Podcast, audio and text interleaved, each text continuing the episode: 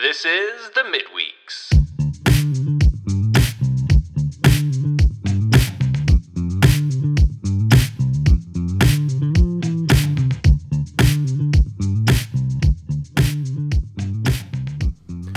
Hello and welcome. This is Rob, back with you, hopefully a lot more often.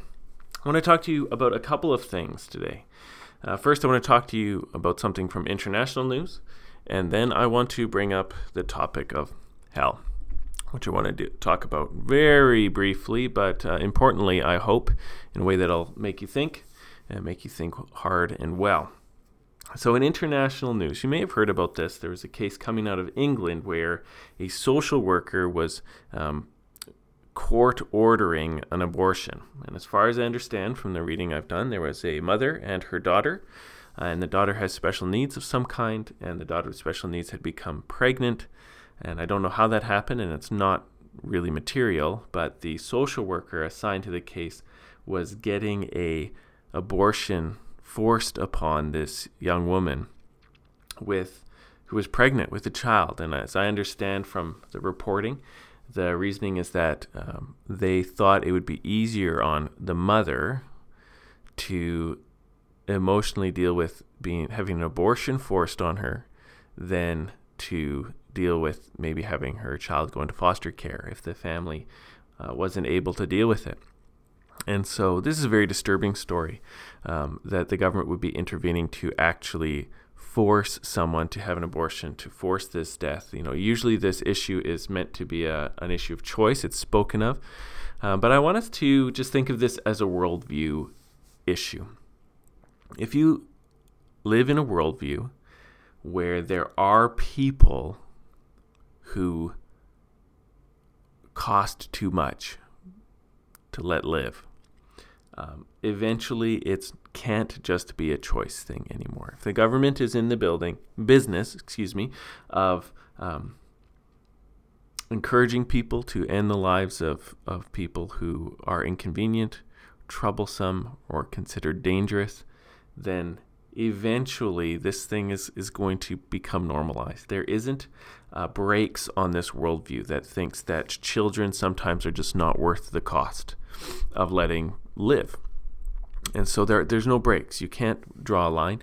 And so to move from a government saying we will facilitate this when people want it to uh, we will facilitate this when people don't want it, this is not a big line. And I, and I think this is going to be an issue that happens in the future as unless there's some kind of revival, unless the pro life forces become a lot more invigorated in many parts of the world, um, this is going to become common where um, people with special needs or people on uh, welfare, people whose lives are already quite influenced or controlled by the government, um, have their pregnancies deleted because um, the children involved now aren't just something that the parents don't choose to have, but it's now something the government chooses not to have because it can't see any good coming from these children being born.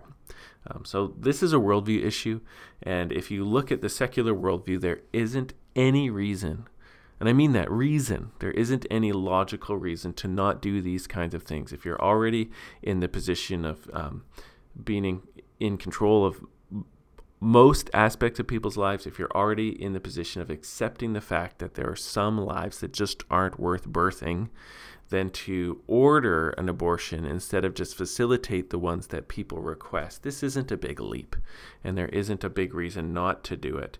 And so um, I'm glad for the outcry that has saved this baby's life. I'm glad, glad for the international outcry that saved this baby's life, but um, this is the direction things are going, and there isn't any reason to believe that this won't become normalized in, in 10 years, 15 years.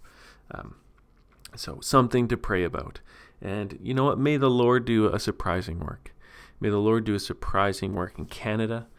Uh, may the do- Lord do a surprising work in the United States. Um, people people don't love abortion. It's it's quite grotesque, and your average person wants it to stop. And then I think that will bear out in time if the Lord has mercy on us with grace. If not, if He decides that um, we deserve this kind of thing, then there's no uh, there's no bottom to this pit. We can keep falling. And so here's a sign that things continue to progress until they're stopped. All right, well, that was not an encouraging story, but let's continue on with other things as well. Um, I want to talk about the doctrine of hell, and I mean that very specifically the, the teaching of Scripture, the teaching of the church about hell. And we need to talk about it. Um, let me tell you a little story. This is a true story from, from local news. There was a girl walking uh, going for a walk. I think walking her dog, maybe, but going for a walk on a dirt road just south of here. And a man pulled up in a truck beside her and compelled her to get in the truck. And he drove her for a while. Uh, you can only imagine with the worst possible intentions. But they stopped at a stop sign, and the girl got out of the truck and ran to a nearby house, and so was spared being abducted. Now, this certainly is an uncomfortable story. It's an uncomfortable story. It's even more uncomfortable that it's history, that it actually happened. Uh, but imagine the homeowner has this frantic young woman come and pound on the door and ring the doorbell and opens the door and she starts to say, I was going for a walk and somebody grabbed me and threw me in the truck and I just escaped. And she, she's afraid and terrorized. Please, please call the cops. Let me in here. Rescue me. Now imagine the person in the house started thinking to themselves, this person and this story I'm finding very uncomfortable right now. This is not helping me relax. This is not helping me be peaceful. This isn't helping me feel uh, pleasant thoughts. Um, this can't be true because of how I feel. I feel so unsettled by this and scary.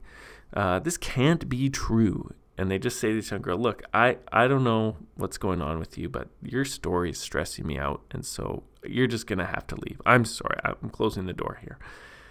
No, we would just condemn that person because we say, "What you, what's wrong with you? This this person needed to get rescued." Now, when it comes to talking about subjects like uh, eternal punishment, and that's what hell is typically meant a place of eternal punishment where people who have uh, sinned against God and rejected God and rejected His salvation and rejected faith and um, and they they experience a final judgment and then go to an experience of that judgment, which is uh, uh, suffering. Um, this is an unpleasant thought. It's an unpleasant story. It's a disturbing story. And the temptation for us is to say, I, I don't like this disturbing story.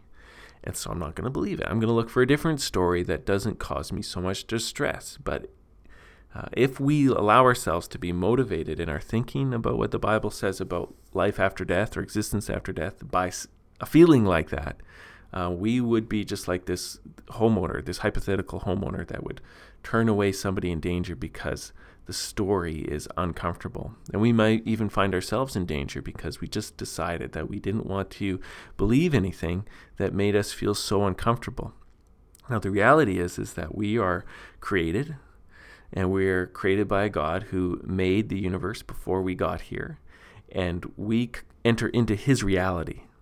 And so whatever is true about existence after death is true whether we like it or not because we didn't make it and so we need to resist any urge to want to tweak truth and tweak reality according to our own uh, measurement of pleasure or not. Um, because that's essentially just idolatry. We want to imagine an, a reality and a God that best fits our needs and our desires, and that's just death. It's spiritual death. Instead, we need to, to come to God and find out what happens, which just underscores our need for revelation. Revelation means God having told us something, um, and specifically told us things that we can't know without His help. So we can't know who God is unless He reveals Himself. He's in a spirit. He's invisible. He um, exists everywhere, but in the same time, there's nowhere where you can go and force Him to appear or to be there. You know, if He knocked on my door when I'm at home, I'm there. Uh, you know I'm in there. You can like sneak in the window and find me. I can't be everywhere. I can't just not be found uh, on both those ends. So God's like that. He's a spirit. So in one sense, he can be everywhere and is everywhere, but in another sense, you can't force him to reveal himself. He needs to talk. And about subjects like you know what was going on before the world was made, Where's heaven? What's it like? Um, how do you get right with God? We need God to reveal Himself, and especially what happens after you die. We need someone to tell us because we can't figure it out experientially. You know, we, we you can't go and be dead for a year and wander around life after death and then come back unless by the power of God. There's a f- few stories in Scripture where God brings people back from the dead. Interestingly, they usually don't talk a lot about what it was like. Um, but if we're going to know anything about existence after death, we need revelation. We need God to reveal to us what it's like. Otherwise, we can't know. We're just kind of going off instinct, which isn't good. We're going off of our imaginations, which isn't good, because uh, typically what you, we end up doing is just making things up in order to feel in control, feel pleasure, or be in control of other people, which is just not good. We need God to speak and then to humbly submit ourselves to Him and then respond with faith and love, which is the entire Christian life. Trust and obey, for there's no other way to be happy in Jesus than to trust and obey. Now, by God's grace, He's talked a lot about what happens about life after death, and nobody talked about it more than Jesus, who kept promising eternal life to people who believed. A life that starts as soon as you believe in Jesus, you enter into eternal life, and that eternal life lasts through physical death and then lasts through the final judgment and then endures forever in God's presence. And he also talked about um, eternal punishment and an existence he called hell or Gehenna, and it gets its name from the garbage dump outside of Jerusalem. But it's not the garbage dump outside of Jerusalem. He's using it as a word picture. And so, what I want to do is, I want to take us to one place in the Gospel of Luke where Jesus talks about the enduring nature of um, of hell, that it goes on after death. Because one of the ideas that I think has become somewhat popular, could be become more popular in thinking about final judgment, is this idea of annihilationism. It comes from the word annihilate and what it means is that at the final judgment, so people die, and then Jesus returns, and at some points he raises everyone from the dead for a final judgment. And those who aren't saved, who haven't been forgiven by the grace of God through faith in Jesus and become his people, um, those who persist in unbelief and are going to be punished justly for their sins, that punishment either right away or eventually leads to them being annihilated, going into non existence. So there's no ongoing experience of the punishment. They go to an existence of non experience, or perhaps what it was like um, before they were born. Um, if you can say what it's like, because it'd be, it'd be nothing. It'd be nothingness. That's the idea. That final judgment brings nothingness to unbelievers. And you can see that this is would be a somewhat appealing idea for a Christian because, on the one hand, you hold on to the idea of a judgment, that sin is punished, that God's righteousness is revealed, that his holiness is kept upheld. But at the same time, you're not dealing with the idea that people would be experiencing an ongoing suffering that may never end or that doesn't end, um, which is an unpleasant thought. This is where we started. What do we do when we have when we feel unpleasantness because of a thought. And so the idea of an ongoing punishment is unpleasant. And so the idea of that punishment ending sometime so that people don't suffer anymore can be appealing. The question is is it true? That's the question. Is it true? If you love somebody, you want them to know the truth, you want to speak the truth. All true love is based on truth. You can't lie to somebody in love. God never does that. And so, what's the truth? And so, I have one story from Jesus um, that, for me, indicates that Jesus thought that existence for sinners after death went on That's that's how he was thinking about it. Here's a, here's one instance where I think this is how Jesus thought about it. This is from Luke chapter 12, starting in verse 4. He says, I tell you, my friends, do not fear those who kill the body and after that have nothing more they can do. But I will warn you whom to fear. Fear him who, after he has killed, has authority to cast into hell. Yes, I tell you, fear him. Are not five sparrows sold for two pennies, and not one of them is forgotten before God? Why, even the hairs of your head are all numbered. Fear not, for you are more value than many sparrows. So, this is an interesting little passage because it goes like, Fear, fear, fear, don't fear. And you've got to ask, what's going on here? And essentially, what Jesus is trying to teach people is as Christians, we're t- constantly going to be tempted to be afraid of what people will do to us because speaking about Jesus and following Jesus is offensive to sinners. So we're constantly going to be afraid and tempted to experience fear of man. And Jesus is attacking that fear of man. And he says to them, Look, the worst anyone can do to you is kill you, and after that, they can't touch you. So if someone decides to kill you for following me, they've actually blessed you because they've permanently put you out of the reach of human sin. Do not fear those who kill the body, and after that, there's nothing more they can do to you. So, this is a mindset for Christians. You know what? People can hurt me. Uh, people are going to try to hurt me for Christ, and I need to be brave. And the reality is, is, the worst anyone can do to me is send me to the presence of Jesus and release me from being able to be touched by them anymore. And then the next idea that Jesus gives them, and this is the one that is really pertinent for me, this really applies. But I will warn you whom to fear. Fear him who, after he has killed, has authority to cast into hell. So he's talking about God, um, talking about himself, talking about the Father, talking about God. God has the authority to kill. So anytime God wants, God can bring someone's life to an end with a bus or an aneurysm or whatever. You know, people have this range of capability for hurting each other. Um, but God has capabilities of bringing someone's life to a close too, Jesus says. But then after that, he has even more authority to cast into hell. And he says, Yeah, fear him. And he doesn't mean like be terrorized by him, but he means if there's anybody's opinion you're going to value, make sure it's God. If there's anybody that you're going to ha- choose whom to please or displease, displease the people to please God. If there's anybody you're going to obey, disobey the people while you're obeying God. If there's anybody whose um, influence and weight of control over your life you're going to honor, don't honor the human beings who have just a little bit of influence and control over your life. Honor God who has unlimited influence and control over your life. And especially goes to um, hell. Now, how does this connect with the endurance of it? Okay. This is this is how this connects. Jesus says, don't worry about people because they have a very small amount of time that they can make you suffer and then they can't make you suffer anymore. Then he says, be more concerned about God because he too can has that small amount of authority where he can end your physical life now, but he also has an authority to um, bring suffering beyond that. If annihilationism is true, then this whole teaching falls apart.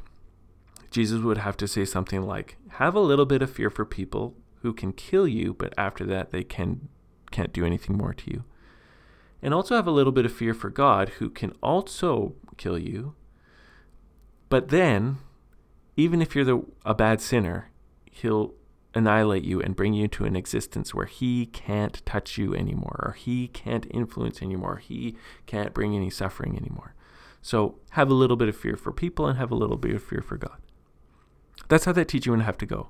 Because the whole point of annihilationism is that God will bring about even the worst sinners to a state where they don't experience God anymore, where they don't experience pain, they don't experience suffering.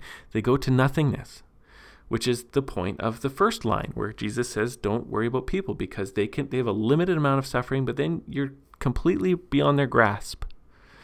And if annihilationism is true, then then the reality is God can do just a little bit of bad stuff to sinners, but then he will bring them to a state where they are beyond his grasp.